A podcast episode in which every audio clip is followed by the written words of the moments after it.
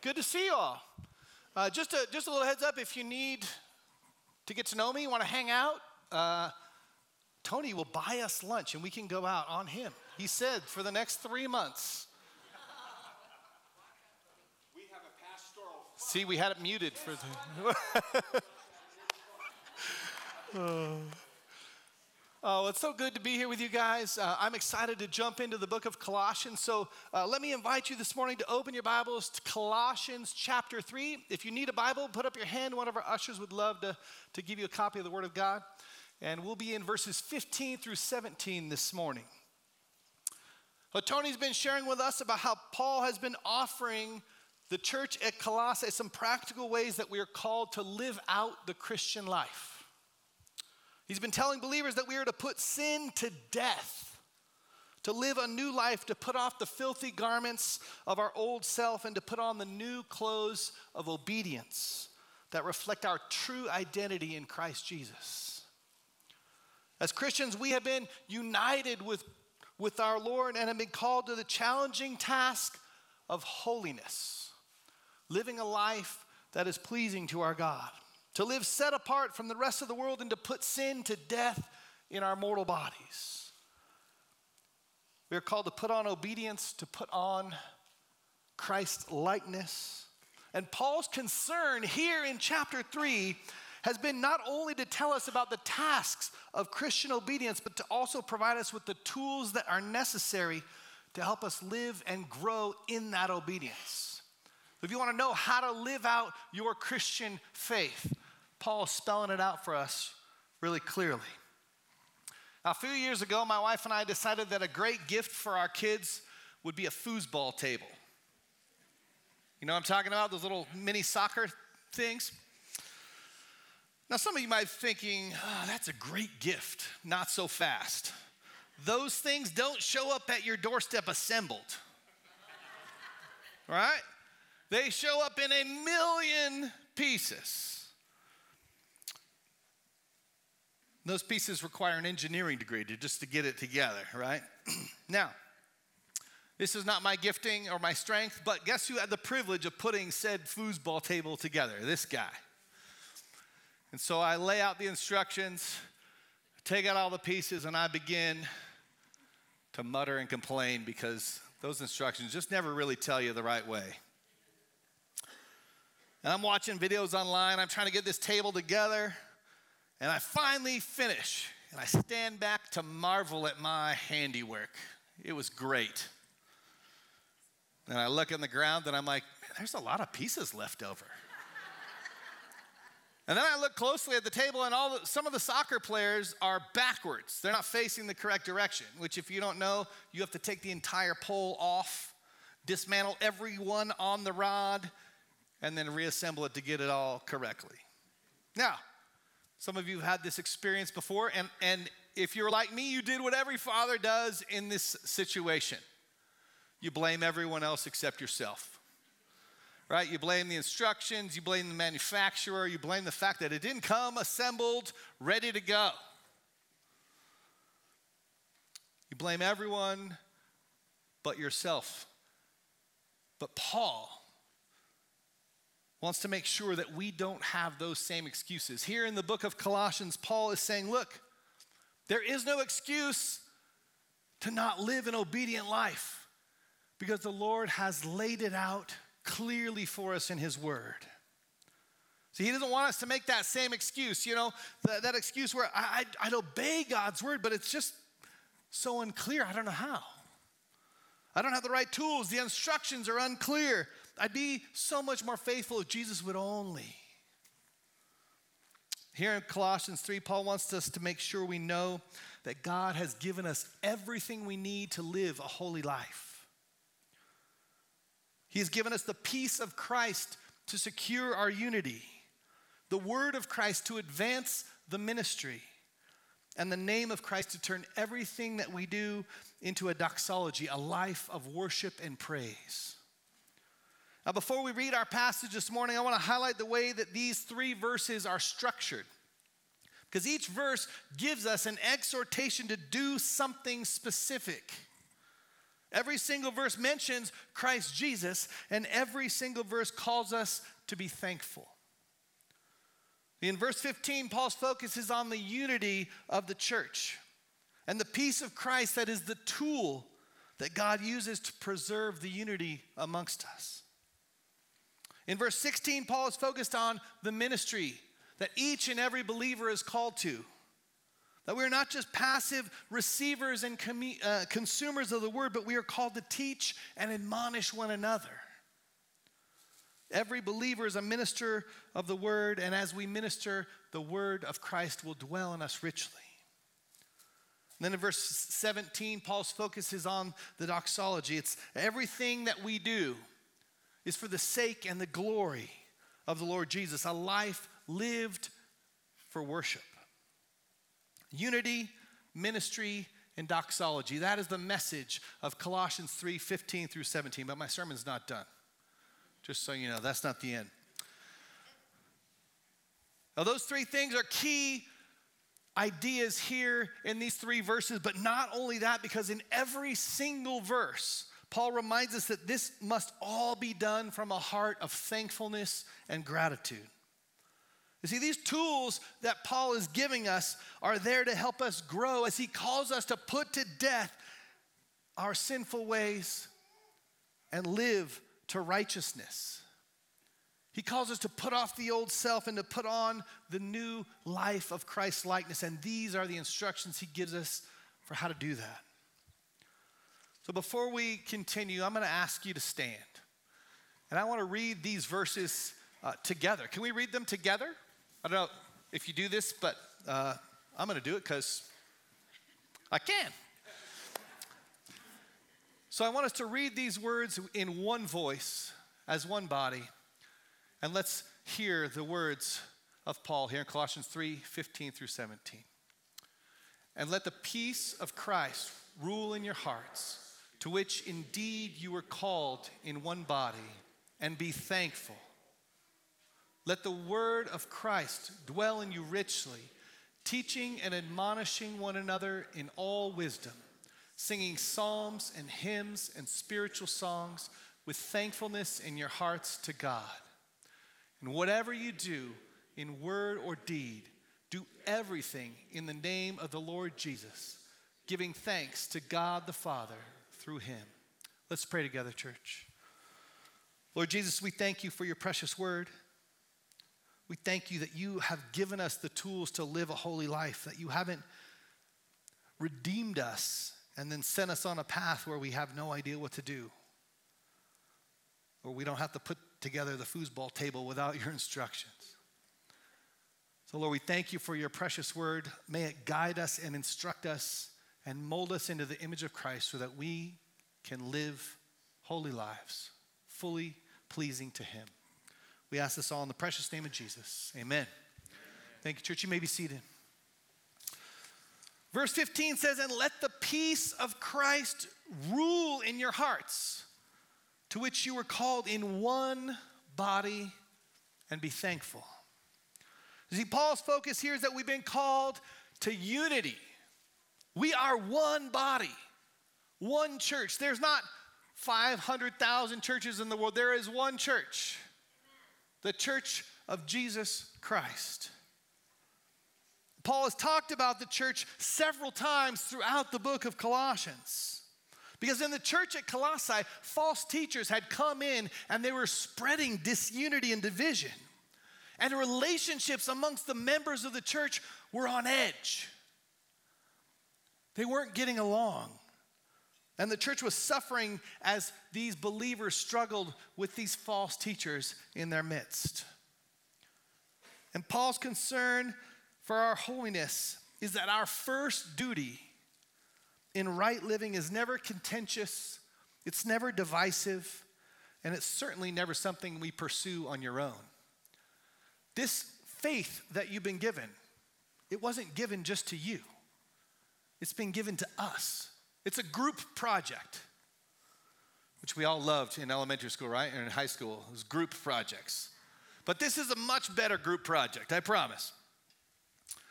You see, the Christian faith is something we pursue together.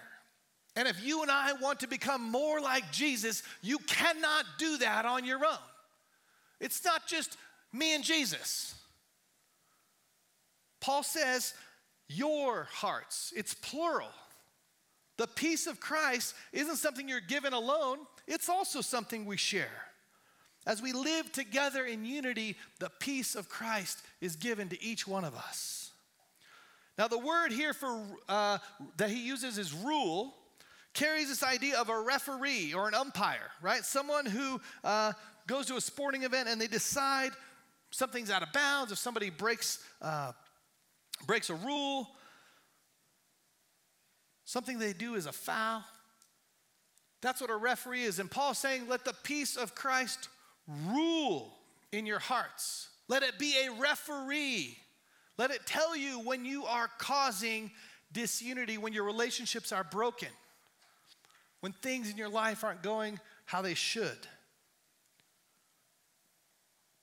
The peace of Christ is the referee that will tell you when your behavior is out of bounds. When you're, when you're committing a foul, when, when you speak, when it speaks to your conscience, to your heart, and it calls you back to unity, back to right relationships in the body of Christ. Now, before you became a Christian, you were an enemy of God. There was no peace between you and God because of your sin. But because of the cross of Jesus Christ, you've been reconciled to God and adopted into his family, into the body of Christ. And now you are at peace with God because of what Jesus Christ has done for you. See, but the peace that we've been given isn't just a peace between you and God the Father, it's a peace also between one another. Philippians, Paul tells us, the peace of God, which surpasses all understandings, understanding will guard your hearts and minds in Christ Jesus. He's given us a peace that guards our hearts and our minds a peace that passes all understanding. And it comes as you realize that you and I were once dead in our sins and our trespasses, but God, being rich in mercy, because of the great love with which He loved us, even when we were dead in our trespasses, made us alive together with Christ, and by grace you have been saved. Because of the grace of God, we have been redeemed and we have given, been given peace peace between us and God, and peace that rules our hearts so that our relationships can be maintained and can stay in healthy places. It guards our hearts and our minds, and it corrects us when we stray, just like a referee or an umpire. Now, you, you've all experienced how this works, correct? When you know you've sinned against a brother or sister in Christ, maybe they're in this room today, and you think, oh, yeah, we had that past conflict. And that peace that you felt when you come into the room is shattered. Right? There's enmity between you and someone else, a brother or sister. And that inner referee in your heart says, hey, that was a foul. What you did was wrong. The words you said were hurtful. Your attitude was unchristlike. And can I encourage you, church, that in those seasons when you feel as though you've not grown in your Christian life, most of the time it's because you have wrong relationships. You have, you have difficulty in your relationship with your brothers and sisters. And it stunts your growth. It, it stunts your relationship with Christ because it is His body that you're damaging.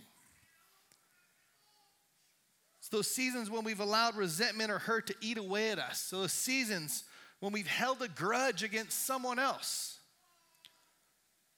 And those are those seasons when, when the referee is crying foul and we ignore him. And we try to play the game our own way.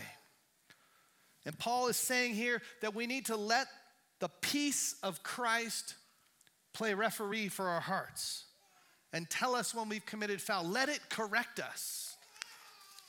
And when that happens, Paul's already told us how we're supposed to respond. Back in verse 13, he said, Forgive each other as the Lord has forgiven you, so must you also forgive. And can I just say, if there's hurt in a relationship here in this room or with somebody in this body, make it right today. Go to that person and, and, and confess, hey, I wronged you. I hurt you. What I said was wrong. What I did, I know it was hurtful. Please forgive me. There is no excuse in the body of Christ for disunity. He has called us to peace, not only with Him, but with one another. Now let's look together at verse 16. Paul says, Let the word of Christ dwell in you richly, teaching and admonishing one another in all wisdom, singing psalms and hymns and spiritual songs with thankfulness in your hearts to God.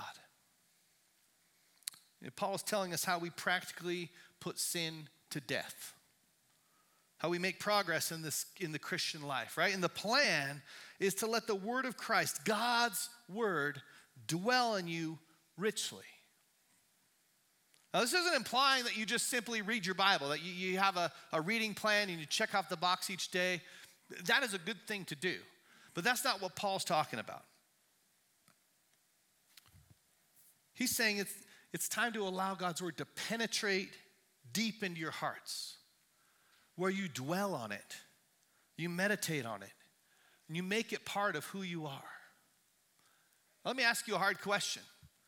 When was the last time you changed your behavior because of something God's word told you?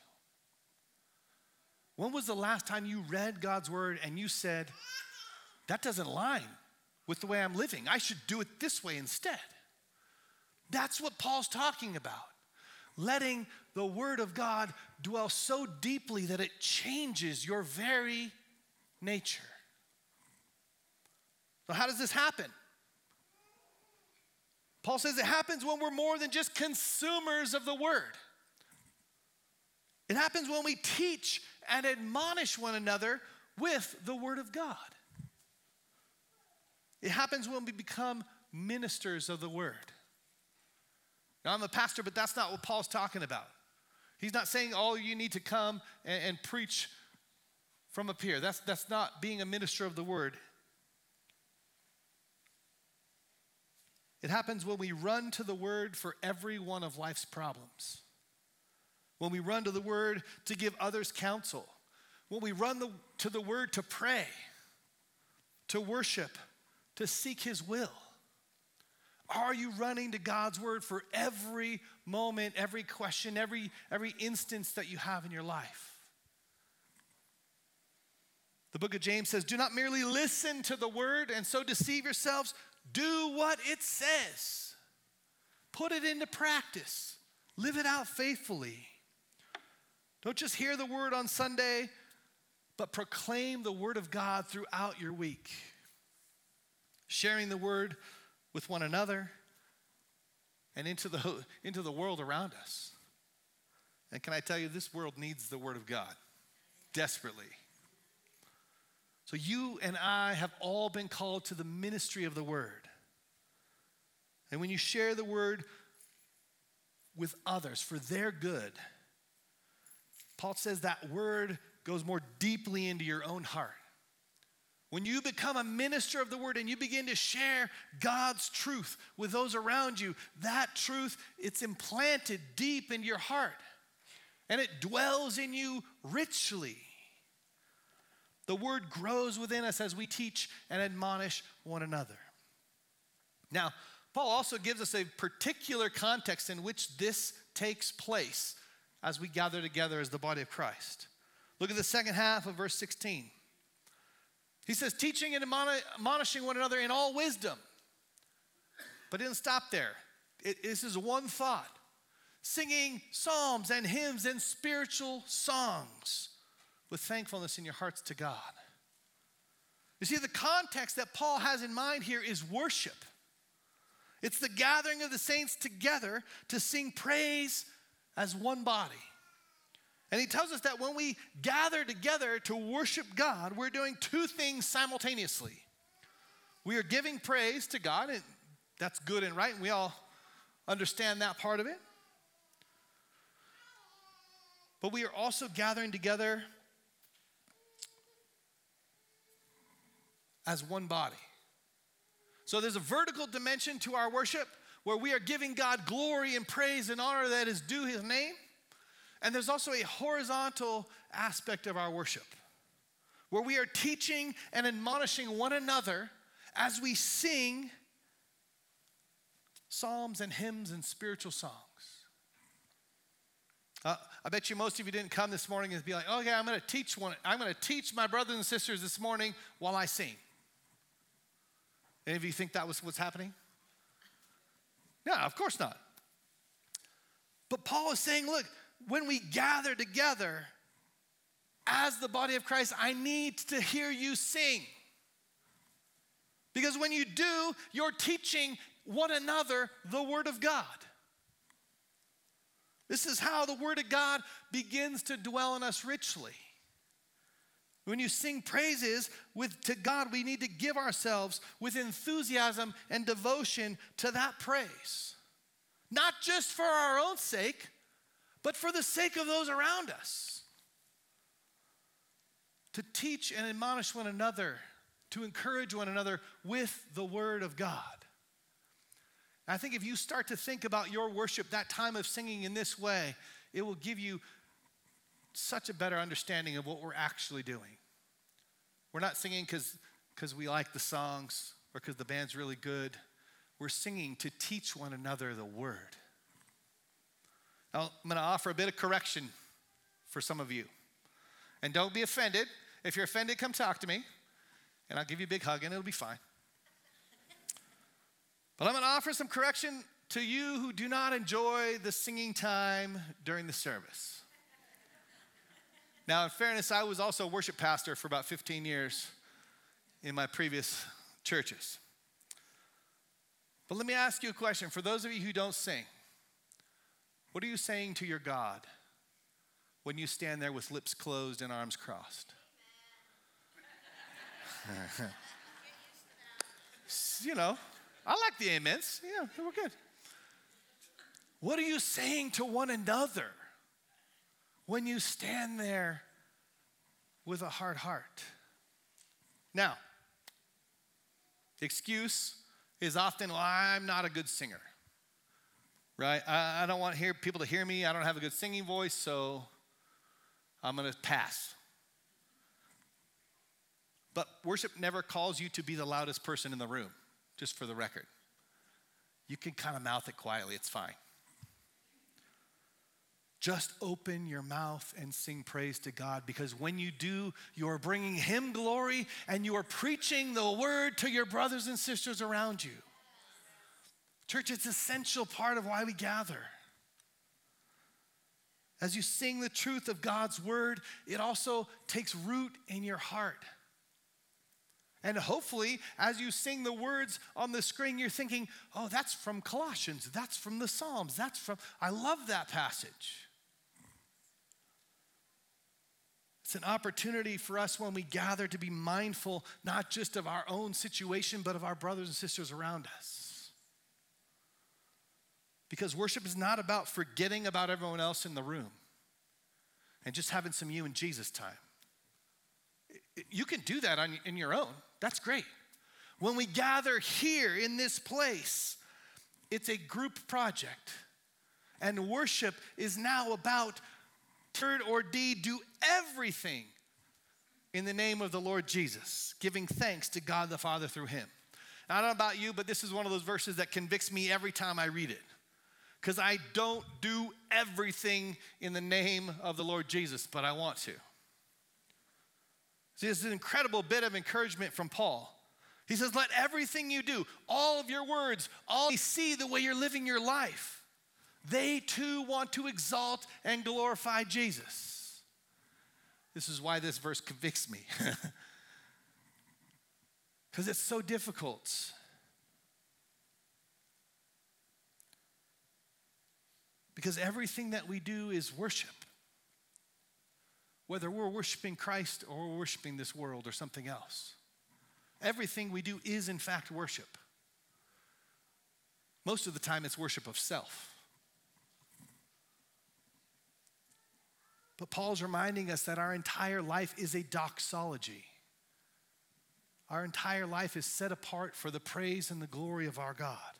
This is why Paul says to, in Romans 12, present your bodies as living sacrifices holy and acceptable to God, your spiritual worship. This is not when we gather here, it's every moment of your life. When you're driving your car, when you're eating a meal, when you're going to work, every moment is set apart as a doxology, as a time to worship and glorify your God.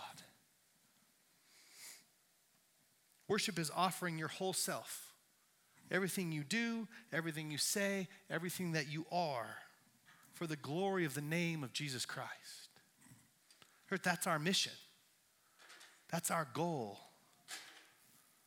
Which means that we should be get into the habit of asking ourselves regularly before we speak, before we take action, is what I'm doing bringing Christ glory? Is what I'm thinking, is what I'm saying, is that honoring to the Lord? Would I say this in front of Jesus? And a lot of times the answer is no. Are my actions representative of a follower of Christ? When the world sees my behavior, do they also want to exalt and praise the name of Jesus? See, Paul's reminding us, church, that we exist to make everything, everything we do, whether it's in word or deed, an action that brings glory and praise to our Father. Now, the last thing I want to point out, church, is that in every single verse, in 15 through 17, Paul's reminded us that these behaviors must go hand in hand with thankfulness and gratitude. Verse 15 says, Be thankful. Verse 16 says, Singing with thankfulness in your hearts to God. Verse 17 says, Giving thanks to God the Father through Him. I think gratitude is one of those uh, essential parts of Christian obedience. If you want to begin to learn how to follow Christ, start with a thankful heart. Gratitude is the confession of our utter dependency upon the Lord for everything. What do you have that doesn't come from Him? What blessings do you have that weren't given from His hand? Jerry Bridges wrote this. He said, Thankfulness to God is a recognition that God, in His goodness and faithfulness, has provided for us and cared for us, both physically and spiritually. It is a recognition that we are totally dependent upon Him, that all we are and have comes from God. Paul is telling the, the Colossian church to be thankful when the peace of Christ plays referee in your heart and calls out your behaviors and your actions and stops you from creating disunity in the church. Be thankful for that correction. He says, let thankfulness be a central part of the ministry of the word, both as you speak his word and as you sing of the glory of Christ. Let your hearts overflow with gratitude because of all that he's done for you. And he says, in every word, in every action, in everything that you do, give thanks to God the Father because of who Jesus is in your life. Remember what has been done for you. Remember the price that's been paid for your sins. Remember what you've been rescued from and what you've been rescued to. And as you put on the new self, as you begin to learn how to live a life of holiness, when you use those tools of unity and ministry and doxology, all of it must be wrapped up with gratitude and thankfulness in our hearts. I, I don't know about you, but thankfulness is something I need to be reminded of all the time, right? Because the easy thankfulness part is like dinner time and we thank the Lord for our food. And often that's the time we're saying thank you to the Lord. When you woke up this morning, did you thank Him for new, a new day, new breath, new life? Did you thank Him that you're even able to come into this building and worship Him? My sinfulness often just clouds my sense of gratitude right? It causes me to be entitled and self absorbed and ungrateful. So let's help one another, right? Let, let's help one another with the ministry of the word by speaking what is true about our God to one another. And we're going to do this in worship. because I just preached about it and we might as well practice it. So I'm going to invite the band up and we're going to do something a little different this morning. The band's going to come and they're going to lead us in the doxology. And, and I want to take this moment to, to allow these words to stoke the fires of gratitude within your hearts, to remind each person of the greatness of our God and the lengths to which He went to redeem each one here. To let the unity and peace that we have as one body speak the truth to our hearts and make us thankful. So I'm going to ask you all to stand. And normally, when we worship, our posture is to close our eyes or to, to focus on, on the Lord, but I'm going to ask you to look around. I was going to actually turn all the chairs, but that was a lot of work. So we'll just, I'm going to ask you, I'm going to ask you to be a little more uncomfortable than you might be used to. And as you sing these words, I want you to look at your brothers and sisters in this room and sing this truth over them as an expression of gratitude to your God, as an opportunity to use the ministry of the word right here and right now. And I'm gonna put the words on the screen for you to just think about before we do this. It says, Praise God from whom all blessings flow. Praise Him, all creatures here below. Praise him above, ye heavenly hosts. Praise Father, Son, and Holy Ghost. So, as the band leads us in a few moments, we're going to just take a moment to let those words settle in. I want you to open your eyes and look around you and sing this truth to your brothers and sisters in Christ. And let's honor him and glorify him in this way. Amen.